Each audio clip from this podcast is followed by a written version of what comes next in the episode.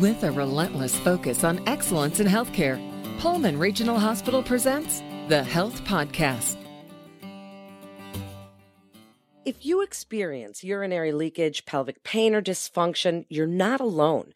You may be a little too uncomfortable talking about your symptoms with your physician or think it's just a normal part of aging, but that's not necessarily the case. My guest today is Kim Fletcher. She's a physical therapist and specialist in women's health physical therapy with Summit Therapy at Pullman Regional Hospital.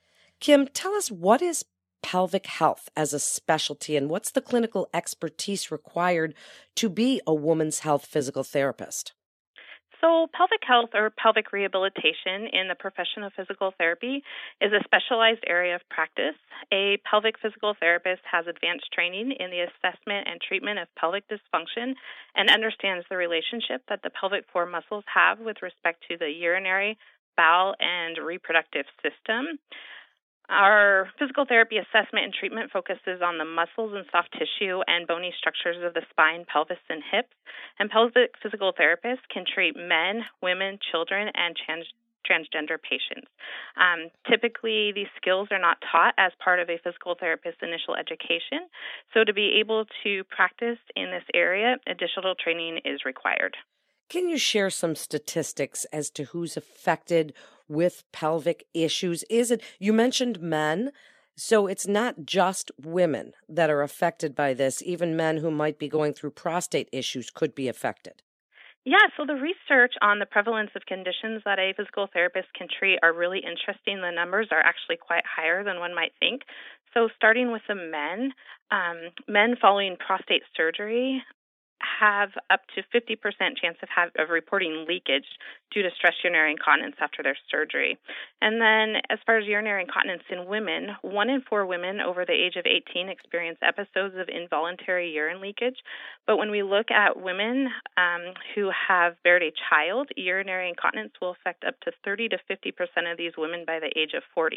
It's really interesting that only one in 12 people affected with incontinence will actually seek help. And on average, it takes seven years for a woman to speak to her medical provider about her symptoms of incontinence.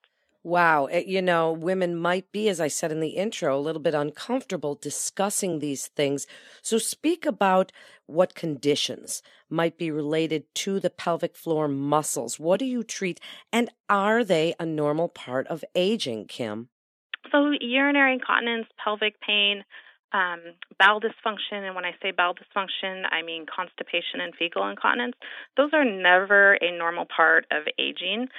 So, in my practice, I work with patients who have a variety of conditions. Urinary incontinence is one of the most common conditions that I treat. However, I also work with people who suffer from bowel dysfunction, as I mentioned, pelvic pain, coccyx or tailbone pain, and then I'm starting to see more and more women who are being preferred specifically to our practice prior to rectal or bladder prolapse repair surgery, which is you know an ideal time to work on muscle strength and coordination um, leading in you know going into the surgery. And then on occasion, I will also get referrals from patients or you know with patients who have low back or hip pain that have been treated treated in standard outpatient physical therapy and they haven't had complete resolution of symptoms and so they are referred to me if some sort of pelvic floor muscle function is thought to be a contributing factor in their ongoing symptoms. You stated that some women wait up to 7 years and as many women know who've had babies or have some of these issues, we kind of just pass it off and say, "Oh, you know, okay, I can deal with this. When do you feel it's important that someone seek help for their pelvic floor disorders? Um, anytime that it certainly affects their day to day activities. The women that I work with who are pregnant leading up to their delivery, I always discuss what is normal and should be expected postpartum versus what's not. Um, if these symptoms continue on, you know, past the 6, 8, 10, 12 week, certainly by the 6 month mark, it's important to speak to the provider and get into physical therapy as soon as possible. Um, the sooner that somebody gets in, the quicker we can help resolve any of these issues. So tell us about some of the common treatments because you know, people worry that it's going to be uncomfortable or that they're going to be a little bit insecure about having a physical therapist helping them with those kinds of disorders. What are some of the treatments like, Kim? So the treatments will vary depending on the diagnosis. Um, we always start with a thorough val- evaluation, and then following the evaluation, we come up with a plan of care. And so the in, you know, in the case of urinary incontinence, those women might need more strengthening, which can include some strength exercises of the hip, of the core musculature, and then of the pelvic floor muscles. In the case of pelvic pain, sometimes those muscles in the pelvic floor area are too tight, and so we can do manual techniques to help relax or stretch the muscle, much like you know a tight muscle anywhere else in the body. Um, we do down training, breathing exercises for those.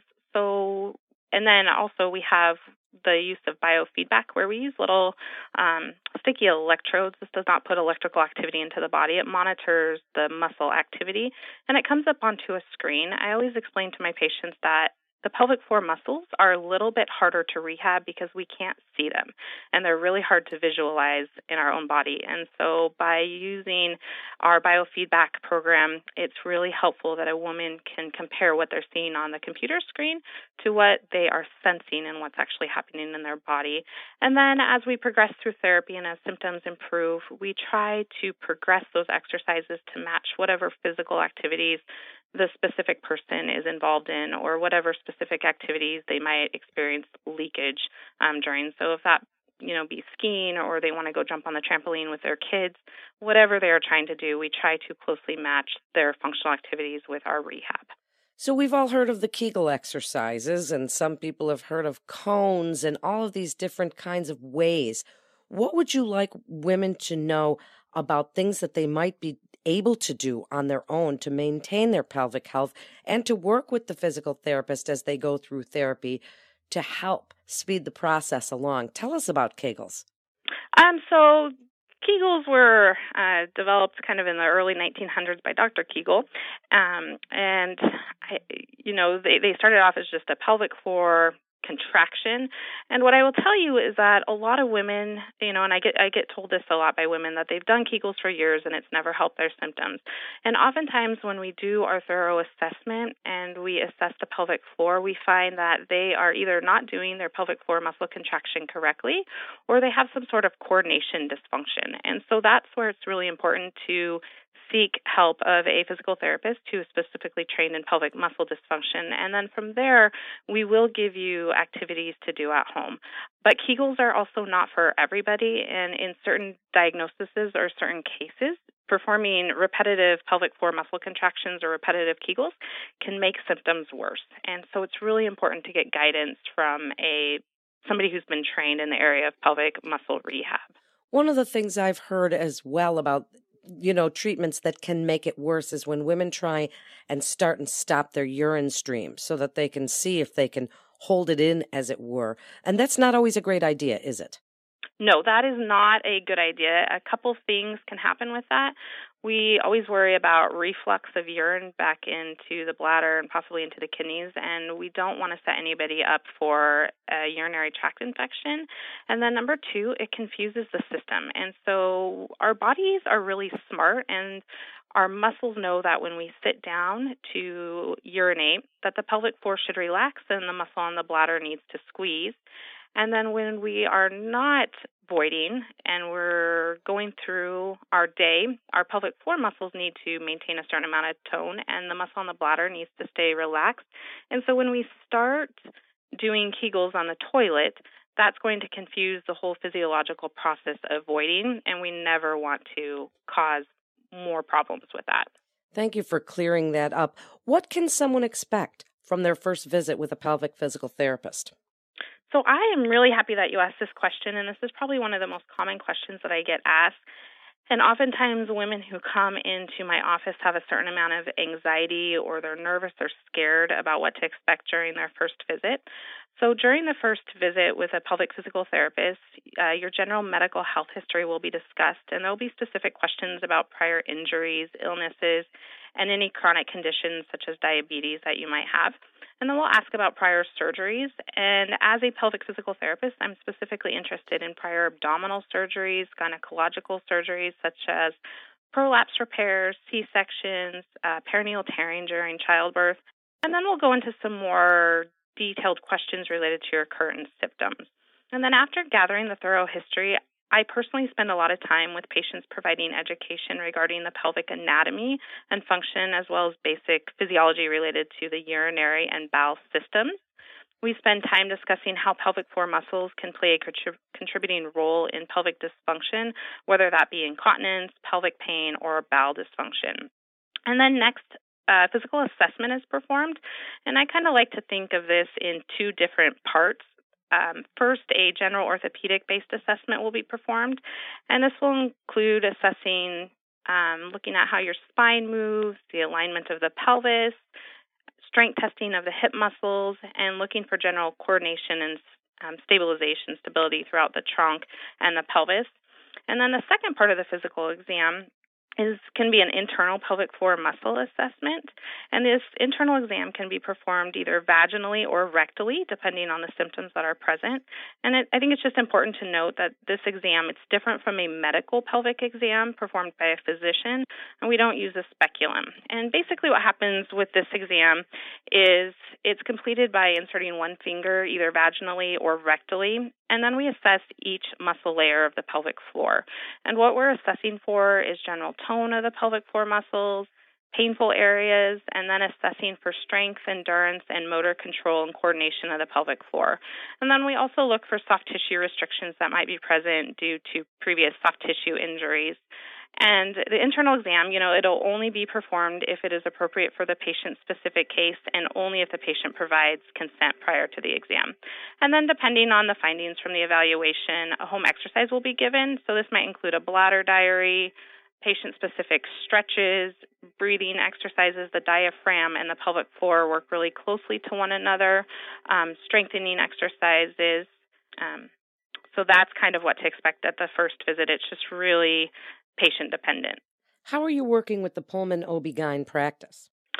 Yeah, so we are really excited to be collaborating with the physicians at Moscow Pullman OBGYN to provide care to their patients in need of pelvic physical therapy at their office in Pullman two mornings a week.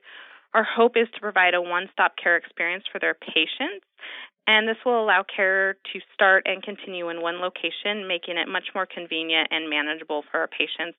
And we are also hoping that this improves access to pelvic physical therapy. Um, you know, patients will be able to get in a little bit quicker. I know my practice included and all over the country, there's not a lot of pelvic physical therapists out there. And so oftentimes women will have to wait, you know, two, three, five months before they can even get into a pelvic floor physical therapist. Do you need a referral for this type of pelvic health visit? At our clinic, and to be seen by one of Pullman Regional Hospital's pelvic physical therapists, a referral is required. We feel very strongly that you know your referring physician be closely involved in your care and have the opportunity to assess for and rule out any more serious conditions related to the patient's specific complaints prior to having the initial physical therapy appointment. So, wrap it up for us, Kim, with what you would like the take home message to be about pelvic health, pelvic floor disorders, and pelvic physical therapy. What you, your best advice for maintaining a healthy pelvic floor? If there's any problems at all, if there's any concerns, don't wait, you know, seven years to talk to your medical provider about it. And just know that you're not alone. There's many women out there who suffer from these types of problems that severely affect you know their lives and their ability to participate in activities with their family and their kids and there is help for it and help doesn't necessarily mean straight to surgery um, it's always good to try conservative treatment first and so that's what a pelvic floor physical therapist is here for um, is to help you work through these issues and get you functioning as well as possible so you can go on and enjoy life with your family and friends without worrying about urinary incontinence or being debilitated by pelvic pain. Thank you, Kim, so much for joining us today and for sharing your expertise on what could be considered a sensitive topic. And you've cleared it up so very well for us. Thank you again for being with us. You're listening to the Health Podcast with Pullman Regional Hospital. And to learn more about pelvic physical therapy services at Pullman Regional Hospital, please visit pullmanregional.org. That's pullmanregional.org.